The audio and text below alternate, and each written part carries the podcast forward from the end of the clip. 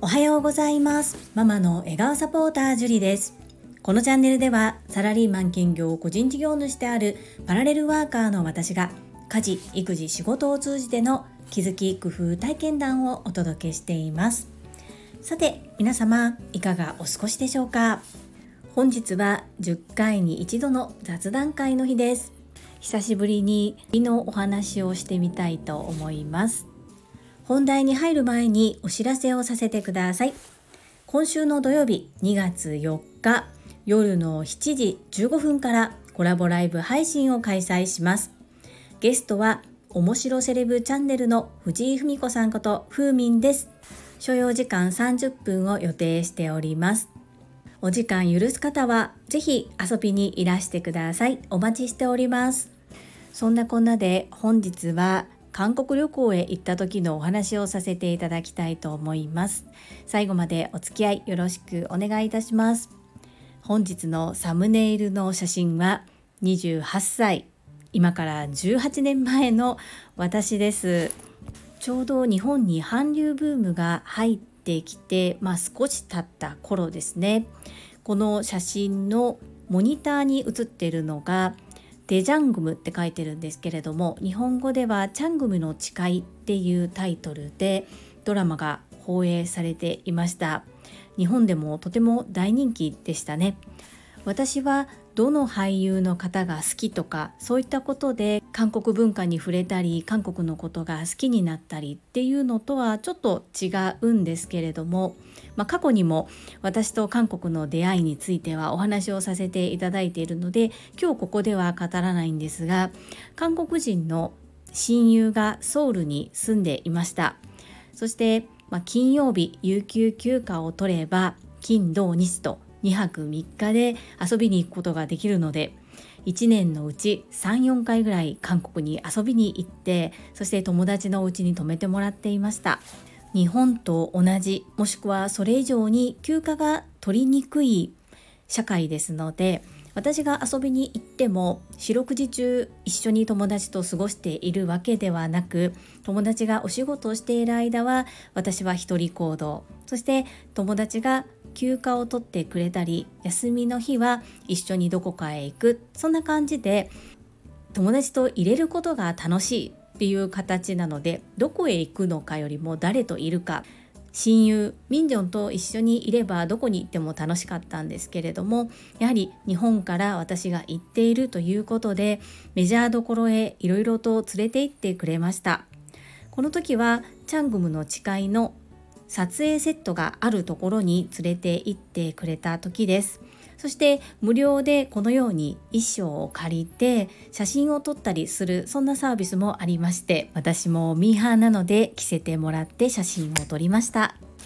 もちろん私とミンジョンの関係なのでこういった楽しいことだけをするっていう旅行はあまりしていなくて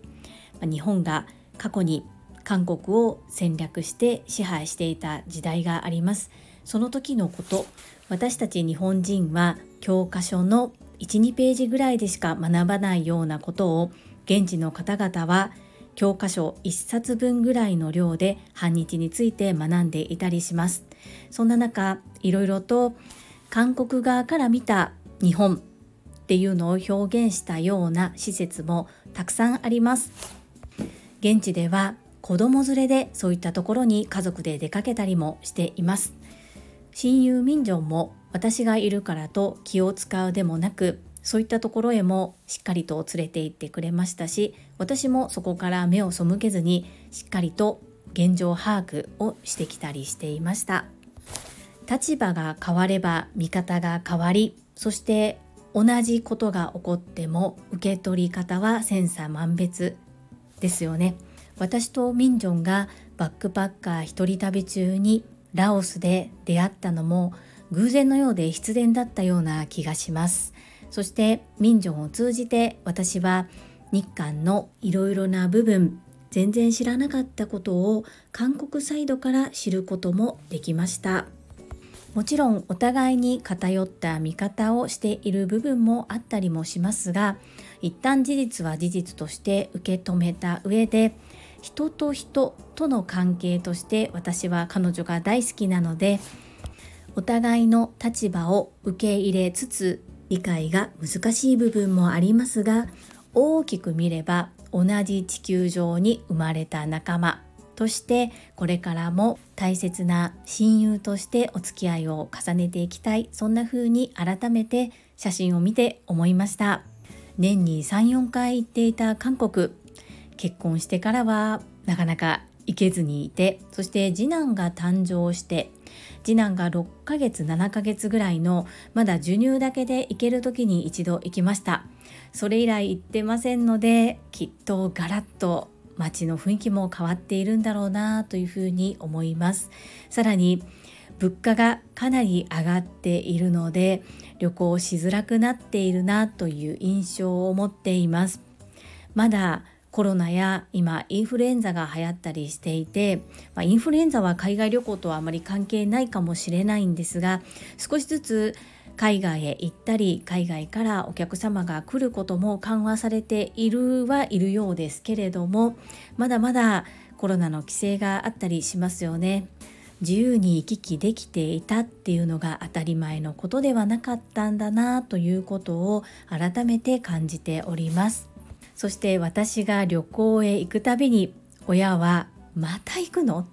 お金貯めなさい」よく言われてました。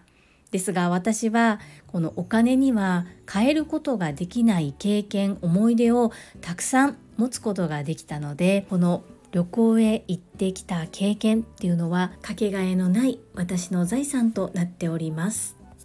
子どもたちにも日本だけにとどまらず世界を見て地球規模で物事を考えることができる視野を持った人に育ってほしいなそんな風に思っております。皆様は今行ってみたい国はありますか？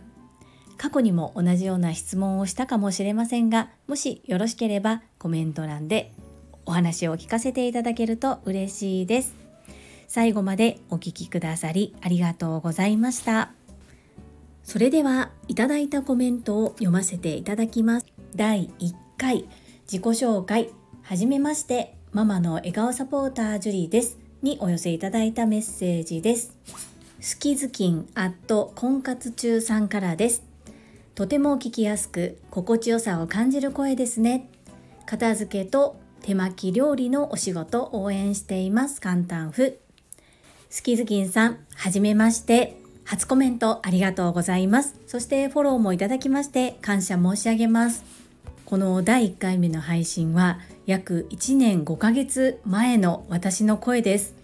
その声を聞き取りやすくて心地よさを感じるというふうにおっしゃっていただきとっても嬉しいですありがとうございます今後も聞き取りやすい配信を心がけてまいりますメッセージありがとうございました続きまして第519回目標振り返り先週1週間の振り返りと軌道修正コメント返信にお寄せいただいたメッセージですアラカンマサミンさんからです。ジュリアーノ、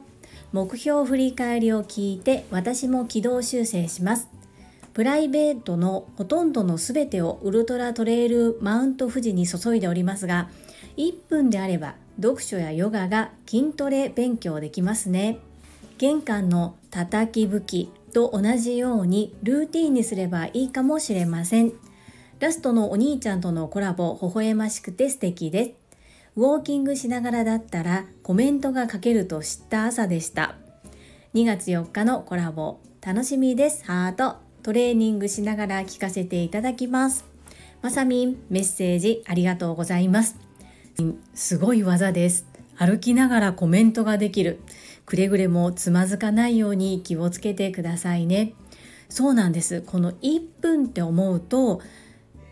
言い方合ってるか分かりませんが脳を騙せる気がします1分だったらちょっとやってみようとかこれぐらいだったらできるだろうと思って取り掛かるでも結局終わるのは1分ではなくってキリのいいところまでしている今そんな感じで続けることができているので目標をこう10分とかにしてしまうと10分時間取らなきゃどこでっていうふうに私の場合なってしまいがちなんですがこの1分っていうところがポイントかなというふうに思います。私のようになかなかこう高く掲げた目標を達成するのが難しい継続が難しいという方にはこの1分っていうのをとってもおすすめさせていただきます。そうですよね。ルーティン。どうやってこうルーティン化していくかっていうのも考えていきたい考えていきます。ありがとうございます。そして最後までお聞きくださりありがとうございます。昨日は収録しながら隣で長男の漢字を見てました。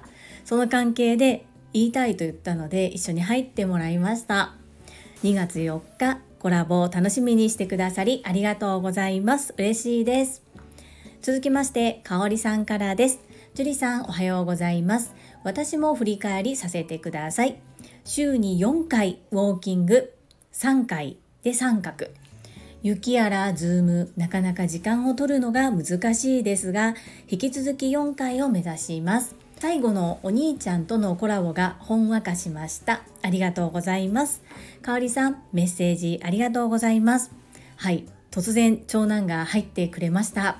中学校1年生。こんなに親のやっていることに関わってくれるっていうのが本当に嬉しいなというふうに思っています。そうなんですよ。ズームが入ったりとか天候のこととかでどうしても外に出ていく運動っていうのは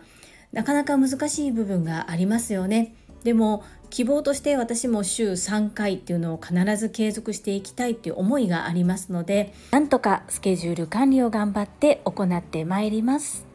かおりさん、一緒に自分の立てた目標に向かって頑張りましょうね。そして一緒に振り返ってくださりありがとうございます。私も元気をいただきました。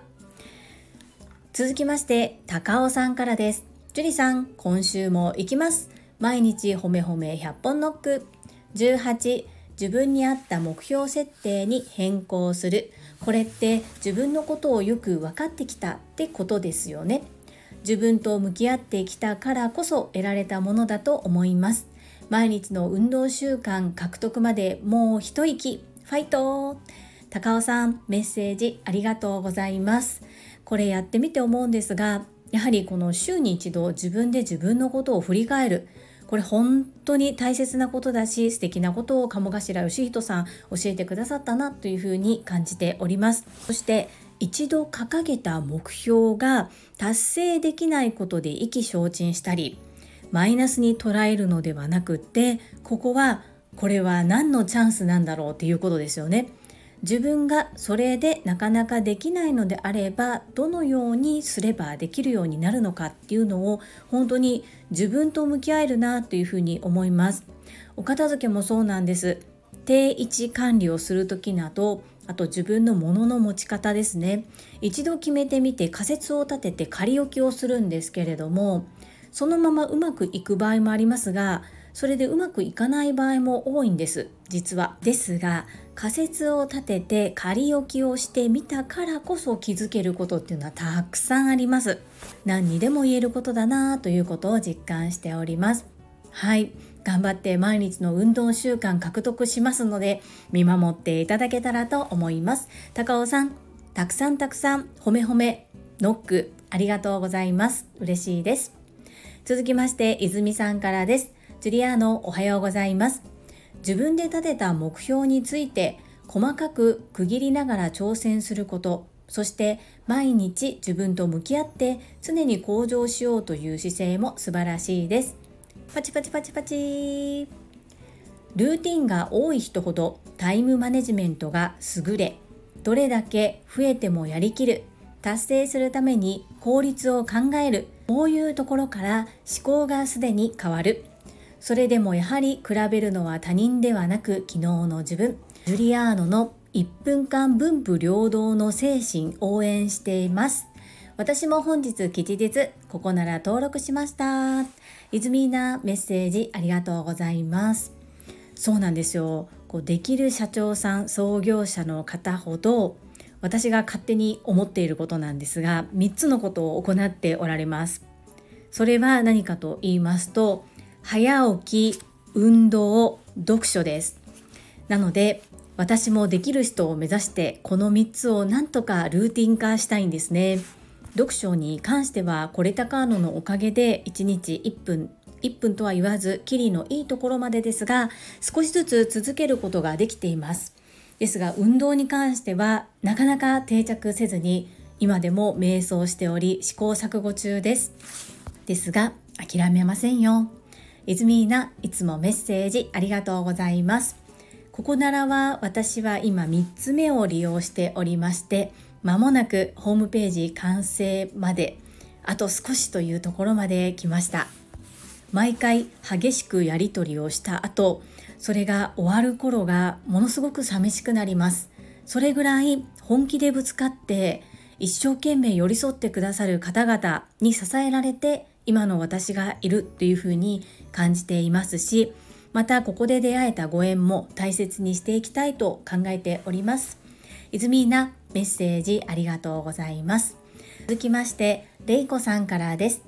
ジュリさんおはようございます。いつもジュリさんの配信でそうだ振り返りと修正やってないと気づく。私も少しハードルかっこ時間を落とします。朝の10分掃除は難しいな。朝の1分1箇所をささっと継続します。あージュリさん。気づかせてくれてありがとうございますいつもありがとうハート。れいこさん、メッセージありがとうございます。私、この自分の振り返りをして皆さんに聞いていただいて、楽しいのかな、役に立つのかなって思っていたんですね。でも、れいこさんやかおりさんのように、それで自分も振り返ることができたとか、ご自身の軌道修正も一緒に行ってくださる。こんなに嬉しいことないなというふうに思います。そうです。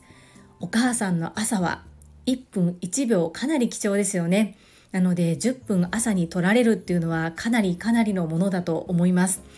ぜひ1分1箇所ささっと継続どうぞよろしくお願いします。私も真似しようかな。れいこさん、こちらこそいつもありがとうございます。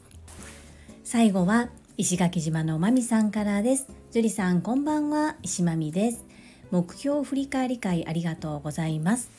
ジュリさんすごいなって思いながら聞いてました私だったらみんな見てないしできてないことをできましたって言ってそうですなぜできなかったのかこの目標は自分が達成できるのかなどきちんと分析しながら報告する樹里さんは改めて丁寧だなって感心しています。マミピありがとうございます。私本当に変わりたいんです。自分が本当に全然ダメダメと思ってるんですよ。偉いなーって褒めてくださるんですけれども本当に変わりたいんですね。なのでもう今年は決めたことをやるそういうふうに決めたのでやっぱりできていないところは軌道修正してできる方向に持っていきたいなって思いますしかっこ悪いかもしれないんですが失敗もそして悩んでいることも壁にぶち当たっていることも全て全部素の自分をさらけ出してその上で私のことを好きでいてくださる方とか応援いただける方に囲まれていたいなっていう私の願望もあったりします。なので着飾ったりかっこつけるんじゃなくってダサい自分も出す。そんな番組にさせていただいております。なりたい自分を想像した時にどんな人間性の人になりたいのか。